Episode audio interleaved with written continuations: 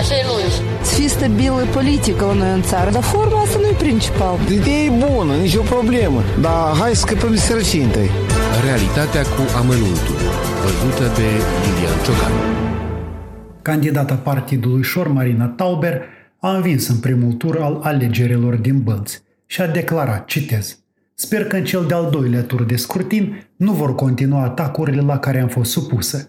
Demonstrați măcar o dată că puteți juca demn și că știți să pierdeți cu demnitate. Sunt o sportivă adevărată. Foști sportiv nu există.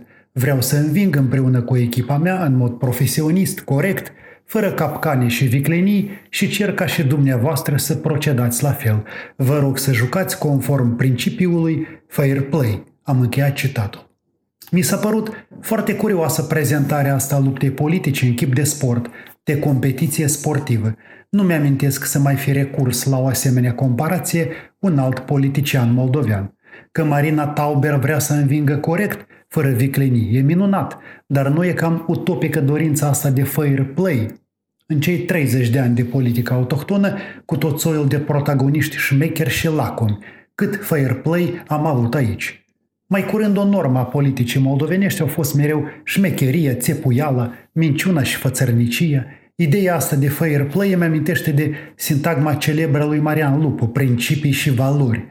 Și aceasta din urmă îi facea pe moldoveni să zâmbească.